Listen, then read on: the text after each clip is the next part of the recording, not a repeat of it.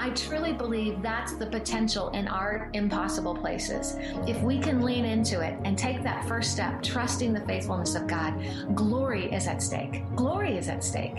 And so there is something thrilling. It's not easy, it's terrifying sometimes, it's hard, but glory is at stake. And if we can be courageous enough to take that first step, God's going to show off and it's going to be good.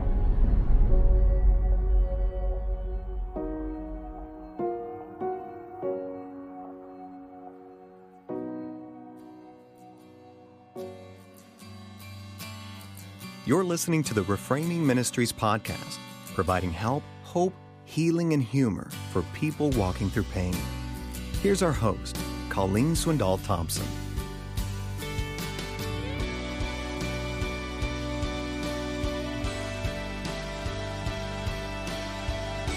Hi, my name is Colleen Swindoll Thompson, and I would like to introduce you our interview guest for this month, Michele Cushatt. Welcome Thanks, Colleen. I'm so glad to be here. Well, Michele, you are quite a busy person with six children Correct. and your husband, the love of your life, Troy. Uh huh. You both are working on that, plus have your own businesses.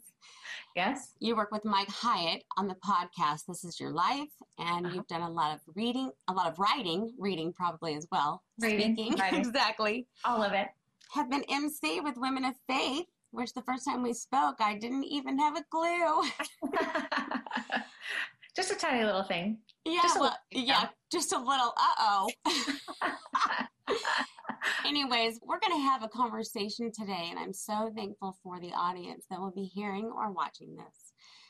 Because it literally was, I think, four years ago tomorrow that you received a phone call that mm-hmm. changed your life completely. Yes. I'd like you to talk to us about that.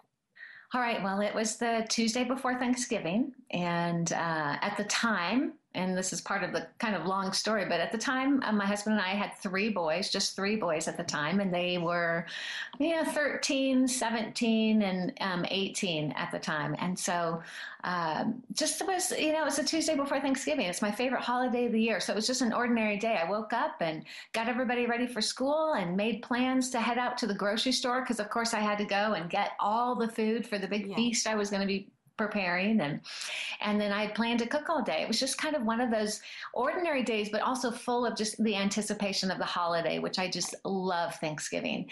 However, at 8:30 in the morning, my phone rang and it was a, a doctor calling me. The week before, I'd had a biopsy done, kind of on a kind of on a whim. I had had an ulcer in my mouth that had not healed for a long time. We're talking for a year or two. And so he, I had been going and they had been trying to figure out what was wrong with this ulcer. And so at the last moment, he's like, you know, we'll do a biopsy, but it's fine, Michele. There's, it's nothing. I know it's nothing. So don't worry about it. It's fine.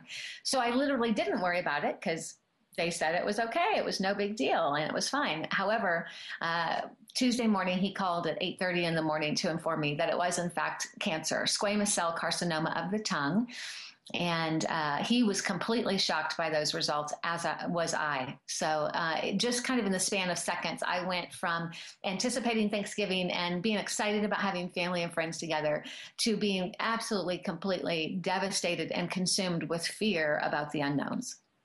Well, one of the things that's interesting is in the time since then, you wrote a book, which is what we are yes. going to be talking about. And it's one of the best books that I've ever read, and I'm a reader, and I want everyone to get it.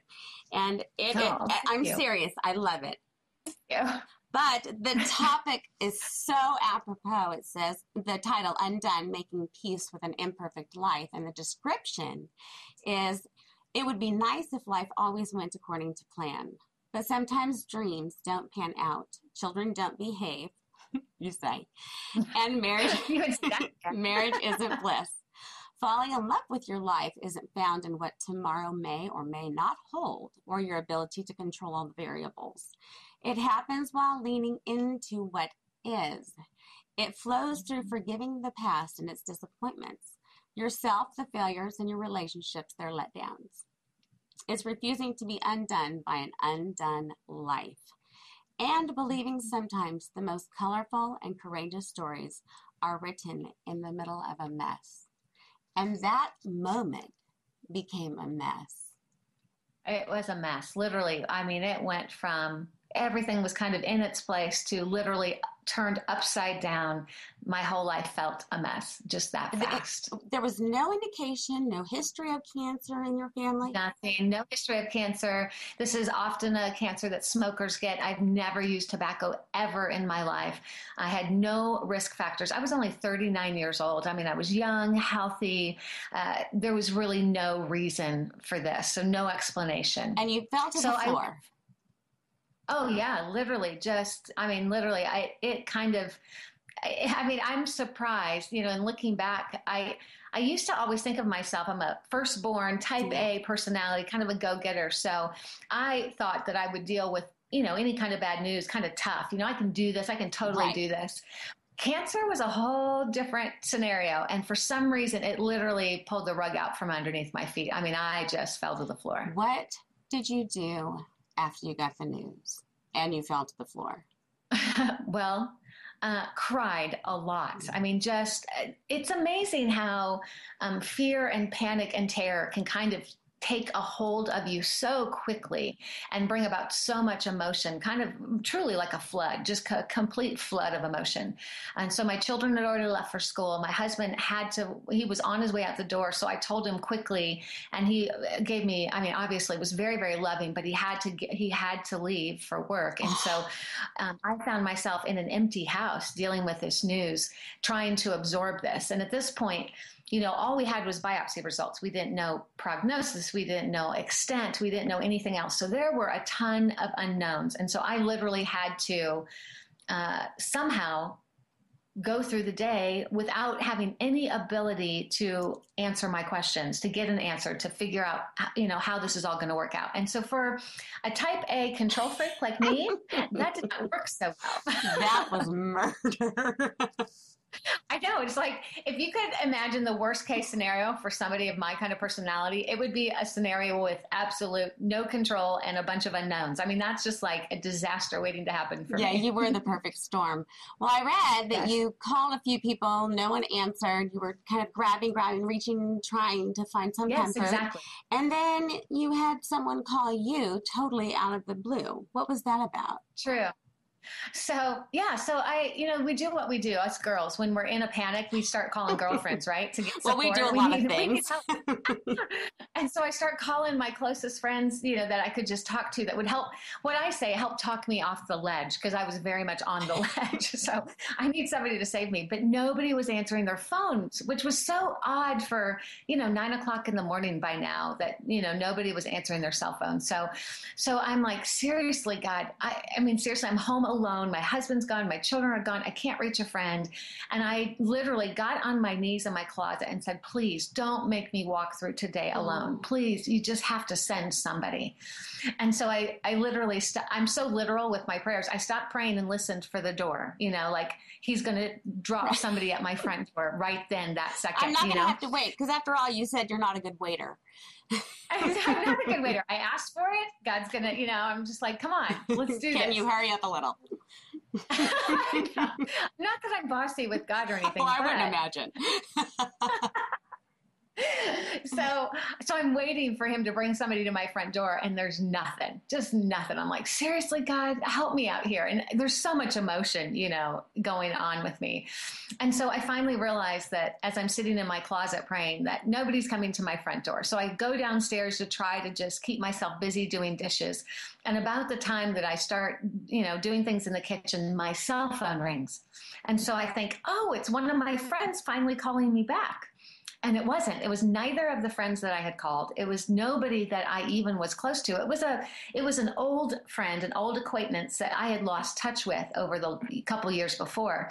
And it was so odd that i was getting a phone call from her. I could see her on the caller id so i pick up the so you phone. answered it yeah, so I answered it because I'm thinking, well, I'm so literal, you know, that I'm thinking, okay, I prayed for God to have somebody call and my phone's ringing. Maybe it's God. This is not who I, it's not who I really want to talk to, but the phone's ringing, so I got to pick it up.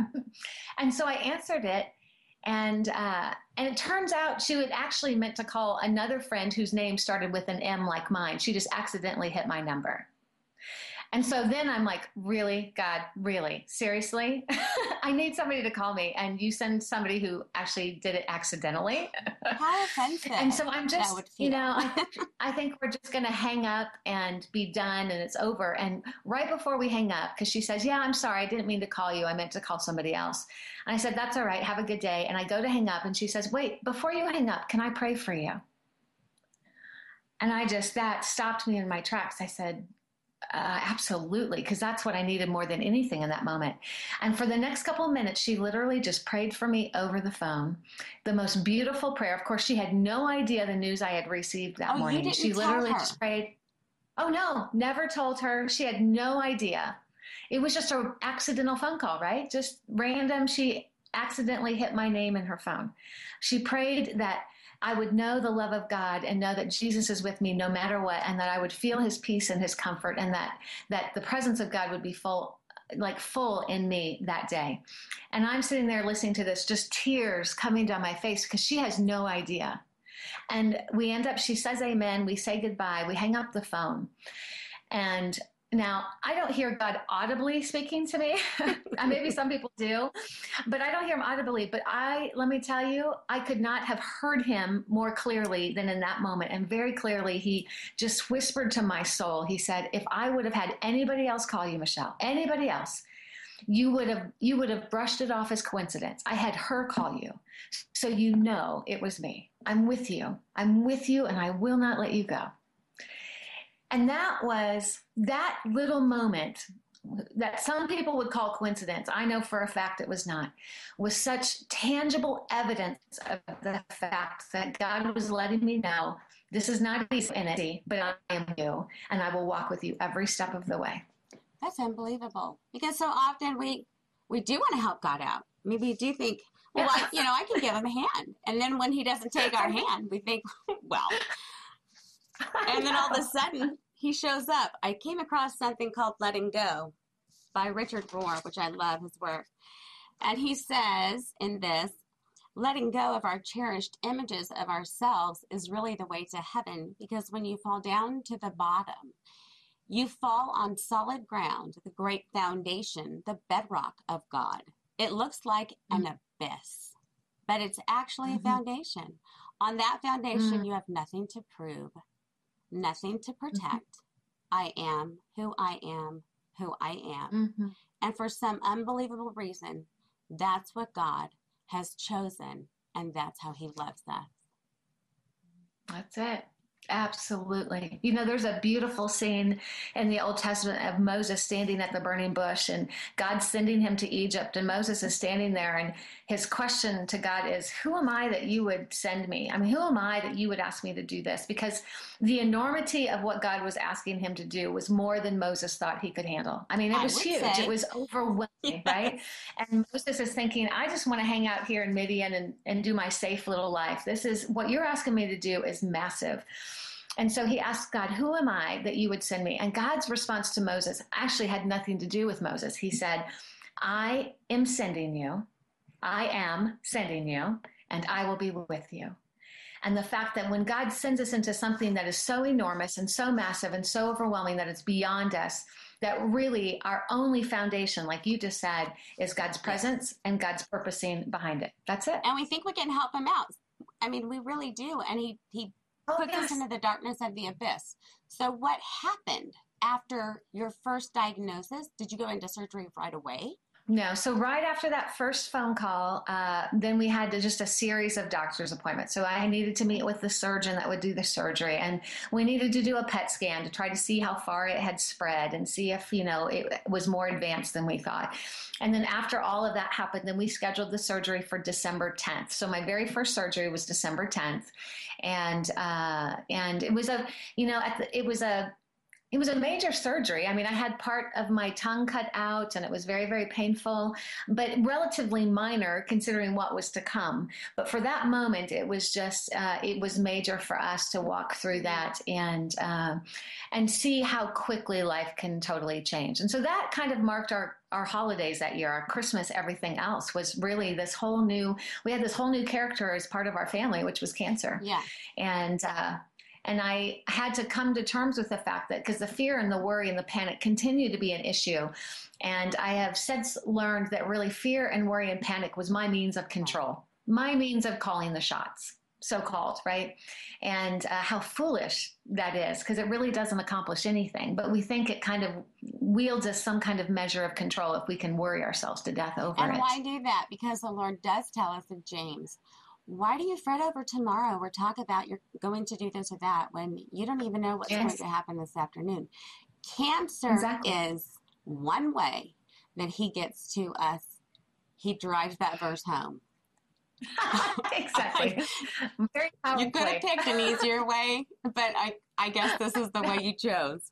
I, I was like, really, really. Well, you know, I believe I, I don't believe at all that God caused the cancer that I'm dealing with right now, but boy, He is purposing in it and He has used it to really soften a lot of rough edges in my life. And one of those is my control freak ways. You know, my my need to always be in charge and to be calling the shots and to control every aspect of my life. But the life of a of a true Jesus follower is, you know, if anyone would come after me, he must take up his cross daily and follow me. And this is it's a life of following in his steps, and that means we don't call the shots. We just we just get to take the next step in front of us according to what he asks us to do. And were there things that people as you went through the process, now you're a two time cancer survivor. So our audience doesn't know that, but I want to say that. And through the experiences of time, mm-hmm. what has been very supportive for you? What has helped you? And what has not helped you? For me personally, uh, I what's supportive and helpful are the people that are positive and the people that um, are strong and encouraging and upbeat. What's hard is the people that, well, I say, I, I said in the book that cancer works like a bug light. You know, once you get cancer, people like come from all different directions to give you their cures and their suggestions and their advice. And I just had somebody give me another link this morning for a sure cure for cancer. So I get this all the time what kind of foods I should eat and what kind of water I should drink and all these kind of things. And so those kind of things, even though they're well intentioned, are not helpful. I mean, they just are not helpful because it can be it can feel like uh, just a swarming, an overwhelming of suggestions and ideas. Plus, then cancer is still on center stage. And one of my goals is not to make cancer the center of my life. It's a character in my story, but it is not the central focus of my life. Right. And so those kind of things were not helpful. Well, and as if you're not already investigating every link under the sun and drinking all the right water and doing all the stuff. I mean, you're doing all that stuff. So thank you, yeah, no thank you. To, research all those things. So I'm kind of on it, but yeah, exactly. but the the people that have a sense of humor that you know, I love a sense of humor. I think it's one of God's greatest gifts. So those people that know how to laugh in the middle of this and that are positive and encouraging, you know, the people that oh gosh, we had all kinds of people that made meals for our family. Yes. I had friends that came and just sat with me. I couldn't talk very well, but they'd come and just sit at my house and keep me company. Just the presence of friends is so helpful. Um, but honestly, you know, I need people that are making hope their anchor, not people that are devastated and panicked themselves. I had enough of that on my own. And so I really was careful to surround myself with people that uh, aren't perfect by any means, but that have this sense of resilience and positivity and, and, and truly hopeful that they do believe that God is strong and able and present. Right. And whether he heals you or he doesn't heal you, or it doesn't. Absolutely. It's not the center of your life. So come along and laugh with me and let's let's be together. Yeah, let's enjoy this. But don't try to fix me because I'm already trying to do that and it isn't working. yeah, we're already working on that. check it off the list. Well, one of the things you talk about is the scuba story, and you and I have this in common. I didn't know this until I read your book, but I love to scuba dive, and my dad and I were scuba diving. Oh, really? Oh, I love it. I didn't know yes, that. Not fun. that I get to do it very often in Texas, but we were in yeah, Hawaii. True. and it was years ago, and we were, the guy brought us into an area that we could just dive, and it was gorgeous. And all of a sudden, we kind of drifted out a little bit, and it went black. Oh. I was like, oh my gosh. I knew Jaws was going to come up and get us right then and there because I could see nothing. The fear of seeing nothing is is overwhelming. It is. And it is. you have a story as well. Tell me about that story because you referred to finding peace and learning to sleep in the boat when Christ calmed the storm. But the story is fantastic. Yeah, well, it wasn't fantastic living No, it, but it is a good story. But it makes for a good book. So- it does make for a good book. So, okay, so after the cancer diagnosis, about eight months after the cancer diagnosis, we received a second phone call uh, from a, a, a woman who could no longer care for her children. And it's it's a long story, and it's all in the book. So I'll just have to you'll have to check it out there. But um, but basically, this woman could not care for her twin four year olds and a five year old. So there's three children, and so the question was asked of my husband and I, "Will you take them?" And uh, through a, quite a little journey, we came to the place where we said, absolutely, we will take them in. And so we overnight became parents to three more children in addition to our other three. So now we're parents Michele, of six. you need to change Which- your number or stop answering your phone. I know, I know, exactly. I'm not. I'm not a fan of the phone. By the way, we don't have a home phone anymore because I'm over it. and so all these things had happened. So we had cancer, we had all these surgeries, we had um, three kids that were added to our household in the span of eight months. And uh, and these kids came from trauma. So we had a whole nother list of special needs and other issues on top of that that we were dealing with. Well i'm still trying to recover from cancer and surgery and everything else. So you know all these different things going on. And in the middle of that my husband noticed that i was just starting to burn out unravel a little bit i mean we had had stress after stress after stress and so it was really it's a lot. It is a lot. And so it was really taking a toll on me- me physically and emotionally.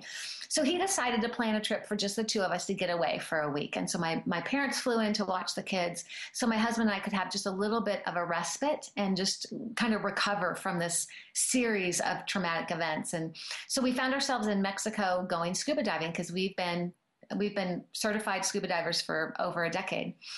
And so we've done this so many times. And so we went for a dive. It was, you know, one of the most relaxing oh things Oh for us.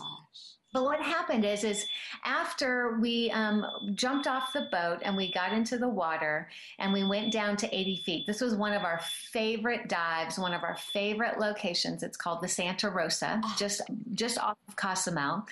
And uh, and so we got down to 80 feet, and it looks like it's going to be the perfect Mm. dive, ideal.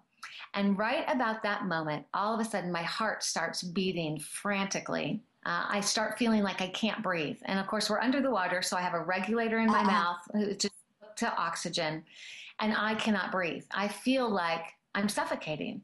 And my impulse is, you know, against logic, my impulse is to pull the regulator out of my mouth. But if I pull the oxygen out of my mouth, I'm going to drown. You're going to breathe right? water, and we don't have Yeah, gills.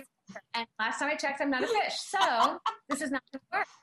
But I am, I mean, my heart is just beating out of my chest. I am, I'm literally in a state of panic. So I start flipping around in the water looking for my husband, trying to find our dive master because I think I'm dying. What was it? Your air tank? What was it? Well, I didn't know. I just felt like I could not get oxygen in. And then all of a sudden, about the time that I think I'm it's over, I'm done. And I remember thinking how ironic it was that I had conquered cancer only to die in the ocean. Only to drown, Uh, and you know how to swim. I know. I know. I'm thinking, really? And just about the time I think I'm done, the dive master shows up right in front of me. I mean, he's just like right in front of me. And he looks at me and he can sees that something's wrong. And so he checked my tank and he checked all the tubes and everything is working perfectly fine. I just couldn't breathe. And so he grabs my hand and he holds my hand and he he does this with his fingers to get me to look him in the eyes. And he has me look him square in the eyes and he just rubs my hand for several minutes trying to get me to breathe. And he kind of shows motions to do inhale, exhale, get me to breathe. And eventually my heart calmed down and I was able to breathe again. In short, what had happened is I had had a panic attack 80 feet under the ocean Well, yes, I would say that would be a panic attack. Yes, it would be.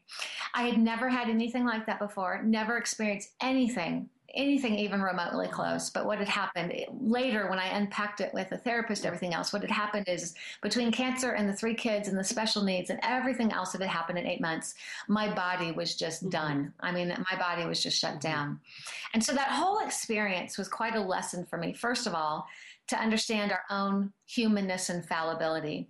But what was so profound about that whole experience with the dive masters god was really trying to help me see that um, this life is terrifying at times and panic sometimes happens. But the only way to get through is to make eye contact with the dive master. You got to be looking in the dive master's eyes because he's the only one that can get you safely home. Well, we have uh, several of my kids have panic attack issues and we have anxiety issues. So I so understand that fear that is, I mean, you feel encapsulated and you think, I, I won't make it through this. Yeah, it feels. I mean, you really do think you're dying. I mean, it just and logic disappears. It's gone. it's just like it's and, gone. And you think mm-hmm. later, why did I not breathe? What caused that? I know. But I mean, I look back on it. I think, what was I thinking? What's the big deal? And it's like you just don't even feel in control of your own self. It's very bizarre. And what is also bizarre is that m- most often when we have been stressed for a long time and we find mm-hmm. that place of rest, it we're it's like we an avalanche hits us. And mm-hmm. it sounds like that's yes. what happened. You finally that's precisely what you were happened. able to breathe, but then you weren't able to breathe at all. And the mm-hmm. dive master showing up is such a great illustration of yes. the Lord going, focus, look at me. I'm right here. Mm-hmm. It's okay. It's very similar to when Peter walked on the water, where, you know, the moment he, the reason he started to drown is because he started to notice the waves yeah. and the storm and, and what was happening. And he lost eye contact with Jesus. And it's the same, I mean, it's the same thing. And God very much has said to me again and again through this whole process, but especially that moment in the ocean, that, uh, you know, my eyes have got to be on him you know eh, they have to be con- completely connected to him. There's going to be storms raging around me. There's going to be things happening around me and it's going to be terrifying sometimes but as long as i continue making eye contact with him and i'm focused on him i can get through. We can get through this. But if i start getting consumed with all the details all the things that are going wrong the special needs the the um, the rages with some of my children's struggles and the cancer and everything else, then I'm going to drown. I'm going to drown. But if I keep my eyes on Him, I won't. Okay, how do you do that? Because you're involved in so many things, and I'm thinking, how do you how do you balance that out for people who have so many things going on? Well, yeah, I mean, it is hard. It is hard to balance it out because I'm just living real life in the midst of all these different things. You know, I'm even while dealing with cancer and special needs and everything else, we, you know, I'm still making school lunches and taking kids to school and running errands and just all the normal stuff, and not to mention a career.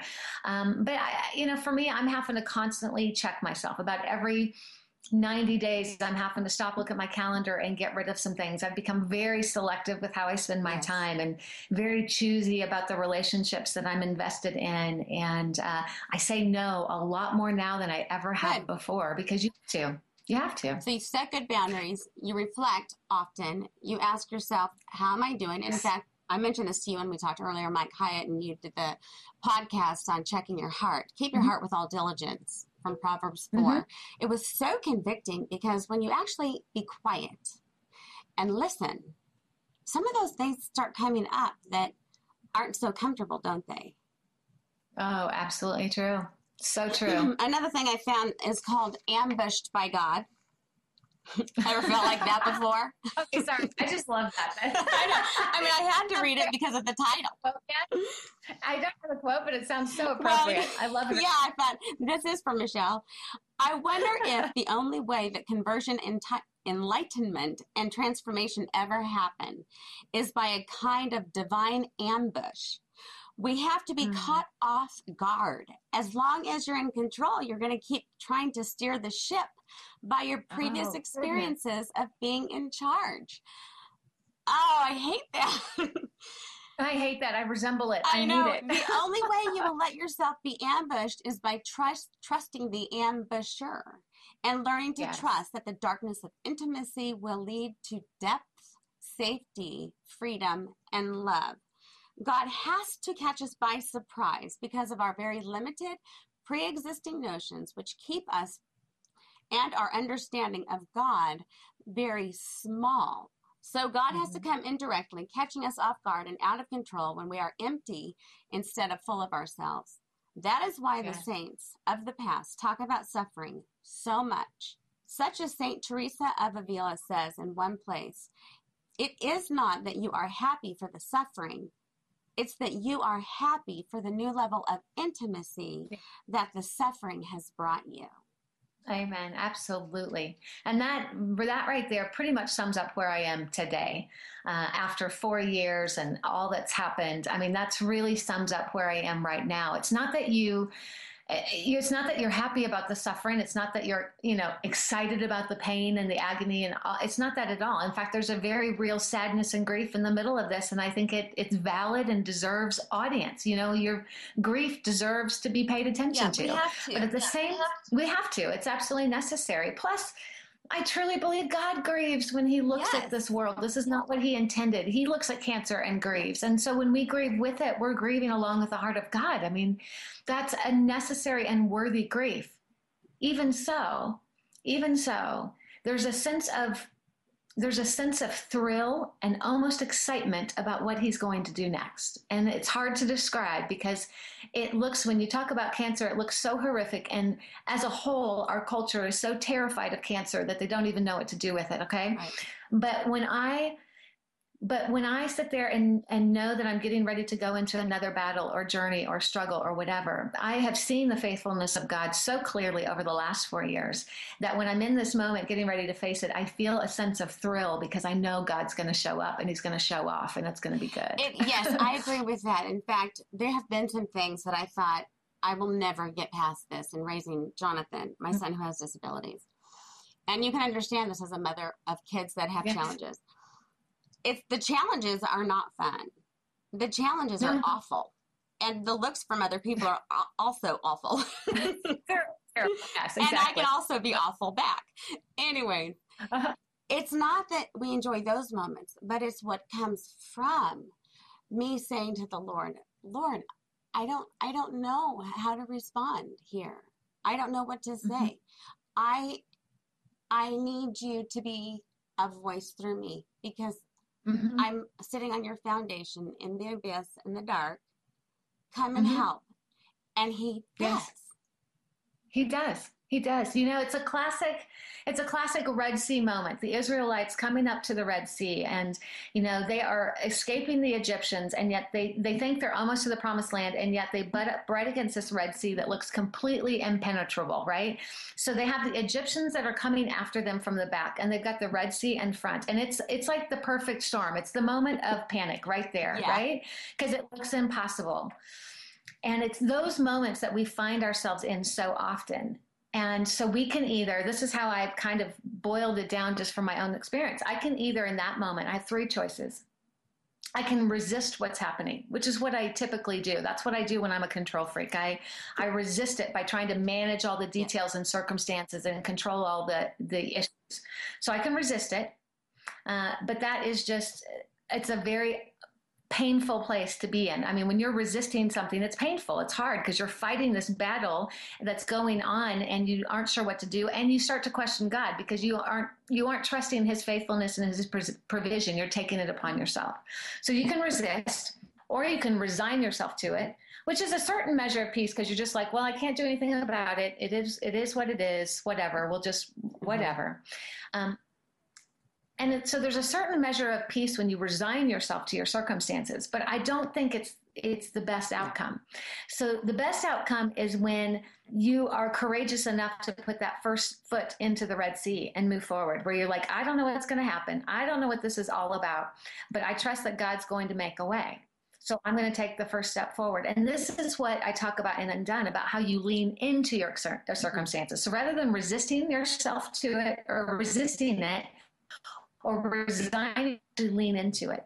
And what happens is when we take that first step in the Red Sea, you saw what God did. He he parted the waters. I mean, he totally did something so incredibly glorious and miraculous that we've been talking about it for centuries and yeah. centuries since. And I truly believe that's the potential in our impossible places. If we can lean into it and take that first step, trusting the faithfulness of God, glory is at stake. Glory is at stake. Hmm. And so there is something thrilling. It's not easy, it's terrifying sometimes, it's hard, but glory is at stake. And if we can be courageous enough to take that first step, God's going to show off and it's going to be good. Now, what do you say to the people who have taken that first step and then they've taken another and it seems like God isn't showing up?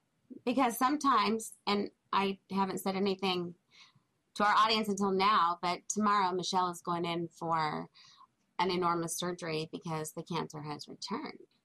And a third time. That just breaks my heart. I'm so sorry. I'm I'm not real happy about it either. Yeah, let's be honest. This is not. I'm not looking forward to it. But. However, what about those times where you have taken a few steps? Did you did you feel that at all when you got this third diagnosis?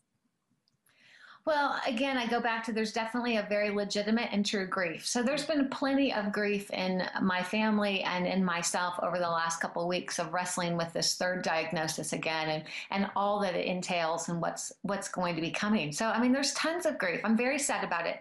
I don't think again, I don't think this is something where um, God has caused this or that He's you know forcing cancer on me or anything like that. I think it's part of life. It's just part of life. Part of the fall what? It's part of the fall. We're not in the condition that we were exactly. created part to be fall. I mean, we live in this. We live in. I mean, you don't have to look too far to see suffering is everywhere. It's not unique to me. There's suffering everywhere. So uh, there's definitely some grief. So what do I say to the person that feels like God's no, not showing up? Well, gosh, I have had moments like that. First of all, I would say I empathize because mm-hmm. I've been there. I've been there where I was so angry and uh, disappointed in what I perceived as God's lack of activity that I truly started to wonder if he really could be trusted. Right. because I had given him my life and and this is how you repay me? This is how you're gonna this is how you're gonna show up for me? Is this really? And I said to my husband one time I think the Lord needs a new marketing manager. Yeah I know. Exactly that's it. It's like really? I could help you come up with some better material because this is not working and so yeah i mean we have moments like that of course we do i think that's part of the journey i i have for me personally I've I've had to stop and say, okay, God, I'm not seeing you here, so you're going to have to give me eyes to see. I, am not seeing you show up right mm-hmm. now, and what I'm seeing right now looks like you're not even involved. So mm-hmm. I I just need you to help me to see what I'm missing here because I'm not seeing it. And and to this day, he's been faithful to do that. Now, that mm. doesn't mean every day I feel giddy and happy and warm and fuzzy about it, but he has been consistently faithful to show me how he is delivering um, what I like to call my daily manna. Huh. Okay. Every single day, he delivers me a little bit of manna, a little bit of something to nourish my soul and show me that he can be trusted for the next year. He does enough today to carry me through the next year. He gives me enough today for just today. Right.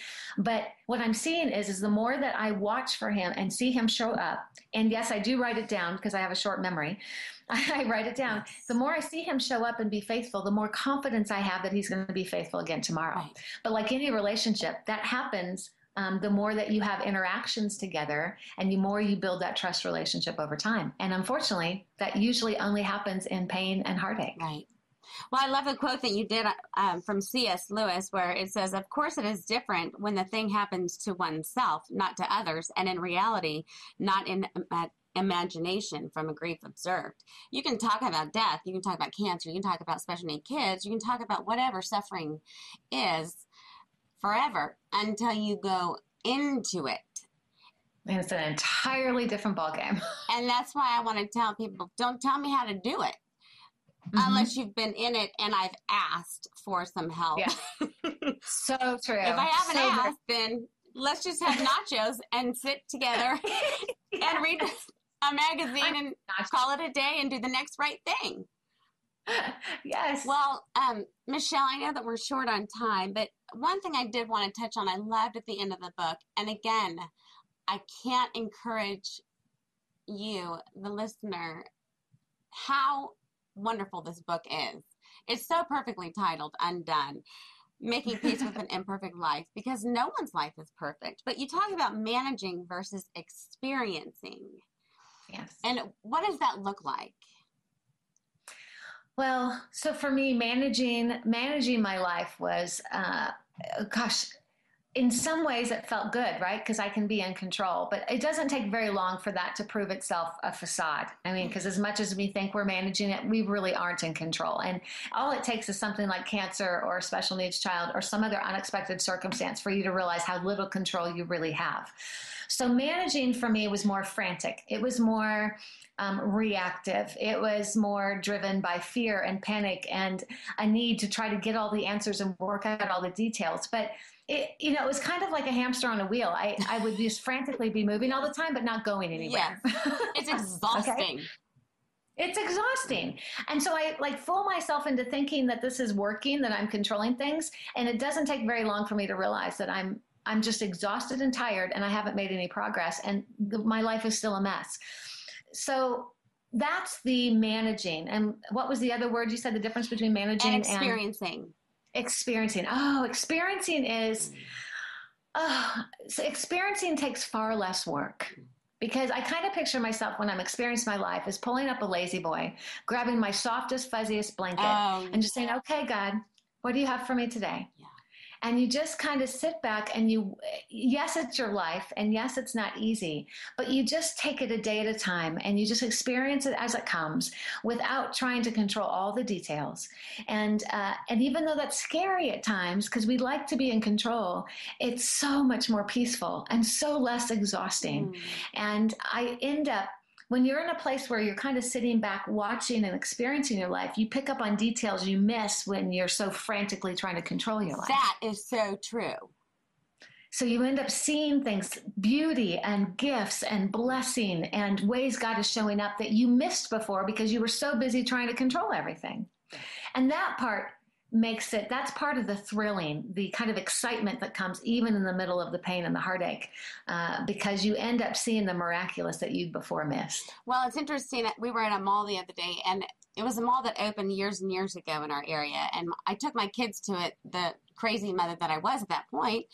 I took my kids to the opening thinking oh is going to be great. Well i think 8 million people showed up on the same day and I was so so angry that we now call it the Anchor Mall because I was trying to manage all this stuff, and we laugh about it now. But at the time, it was like I was trying to make sure that everything was in place and the kids would have a good time and and uh-huh. that they would enjoy this and and all the while we were getting angrier and angrier and then yes. finally we got home and I said you know anger it can get a lot done on the front end yeah. but it destroys on the back end Oh, absolutely. Yeah, you're absolutely right. That's such a great illustration of it because um, anger actually sucks the enjoyment out of the experience. And that frantic um, desperate, angry, trying to con- like you have such high expectations and you're trying to make everything fall into place. Uh, it can be very productive on like initially, but it sucks the life out of the very thing that you wanted to preserve. And it doesn't develop any skills. It doesn't. It doesn't help cultivate a resiliency in life that you just mentioned. I want people around me that are resilient, that are confident, yes. that it can help me rem- remind me that cancer is not the center of my life.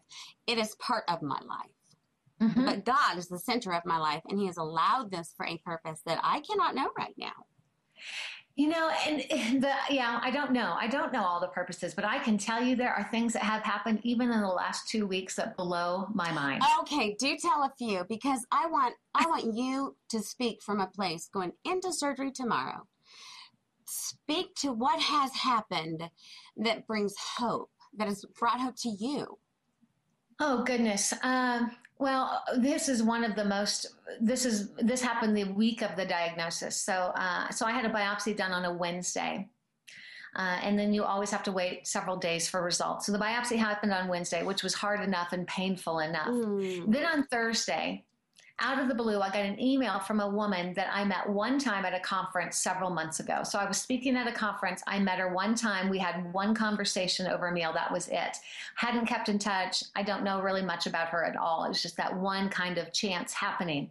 Well, she emailed me out of the blue on the Thursday after the biopsy and informed me that um, ever since we had met during the summer, that God had just laid it on her heart to pray for me. So she'd been praying for me very faithfully for the last several months. And then she went on to say that she thought that she was praying for me because of my dad's illness. Yeah. And my dad was ill in August and passed away in August. And so she said she thought that God was having her pray for me because of everything that I went through with my dad. And then she said, until Tuesday night, which would have been the night before the biopsy. And she said, on Tuesday night, God had me on my knees praying for you like crazy. And I needed to let you know that while I was praying for you, um, God just gave me a picture in my head that you're in a metaphorical storm and his hand is reaching from heaven to hold on to you. And you need to know that the battle is his, it's not yours, and he will not let you go. Well, she had no idea that I'd had a biopsy the day before. And uh, she had no idea, obviously, when she prayed Tuesday night, that I was going to get a biopsy on Wednesday because I didn't even know I was going to get one. And so she e- emailed me on Thursday just to let me know that this is what God had been moving in her heart to do for me. Just randomly. And she says, I have no idea what's going on in your life, but I just felt like I was supposed to tell you. That's one example. The very next day, I found out that the cancer was back. But I already had a sense of peace about it because I knew that God was working behind the scenes. Uh, I can tell you, I mean, there are story after story after story like that where you know something will arrive on my doorstep at just the right time of people sending me a verse that was the verse that god had spoken to me that same day uh, there are even timing things with um, the podcast I, I, did with Michael. We just recorded last week. Well, we were, were, supposed to record that in December. We changed the dates of that at the last minute. If we hadn't had moved those dates, uh, we would not have been recording because I would have been unable to speak. So, like timing of different things have fallen so perfectly into place, as if there's someone that's orchestrating things behind the scenes who doesn't need our help. Yes, who clearly doesn't need me to be in charge of all the details. I mean, I can I could give you a dozen different ways that that has happened over the last two weeks alone. Uh, which gives me a sense of it. Although I'm not looking forward to what's happening, it is so clear to me that God is in charge of my life and that He is weaving things together into some kind of perfect, perfect story and perfect plan that I really can sit in my recliner with my fuzzy blanket and say, okay, I'm going to experience this life you've given me. Uh, you're in charge. You've got it covered. Well, just this morning I was listening to a TED talk. I'm a TED freak. And so I was listening to a TED talk and it was on silence. And there was a guy who spoke about, well, he talks now, but he took 17 years and did not talk. And I thought, okay, you're a little weird. But, but actually, I think I know who you're talking about, and I've heard him speak. I heard him speak live, and it's really very profound. I actually, after I heard him speak, I thought, you know what? Maybe during my season of silence, I need to enjoy that. but you know what he said? Because when he started to talk again, um, the guy, I'm sure that you know this too, then said, Was your voice different? And he said, You know, it was. I had a different mm. voice than I did 17 years earlier. And I can only imagine when you said, I, I want to pray that the eyes of my soul are opened. Lord, help me see yes. you, like Paul prays. I think it's to the Ephesians. That we can see you in a new way, that we see those minute mm-hmm. things, that we see your hand in that email or that verse or that phone call. Yes. That's profound. Mm-hmm. And so now you go into this tomorrow and when this airs, of course, you will be in recovery in your state of silence, so to speak. Yes. and I have to say, I'm anticipating what will come from that. And together we can pray. Yes. Yes. Which I think is remarkable. What are a few things that you'd like to say, Michele, before we close about maybe someone's in the middle of it? Maybe someone's listening to this who's in a chemo treatment right now, um, mm-hmm. who's their hair's falling out. They're, you know, who knows what the condition is, but they're in suffering. Yes. What do you say? Oh, what do I say? First of all, I'm sorry. I, I, mean, to to those of you that are truly suffering right now, gosh, I I do feel your pain. I understand. I have been there, am there, so I'm totally. I get it, and there. I do not want to, in any way, shape, or form, minimize the amount of suffering because when you're suffering, it's it's awful and it's painful and it's real and um, and it is worthy of grief and sadness and loss. Mm-hmm. And so I just want to say I'm sorry to begin. Um, but the second piece is, and this is what I'm telling myself as much as I'm telling anybody who's watching, listening right now, is that um, uh, there's very little we can do about some of our circumstances. It's not in our control.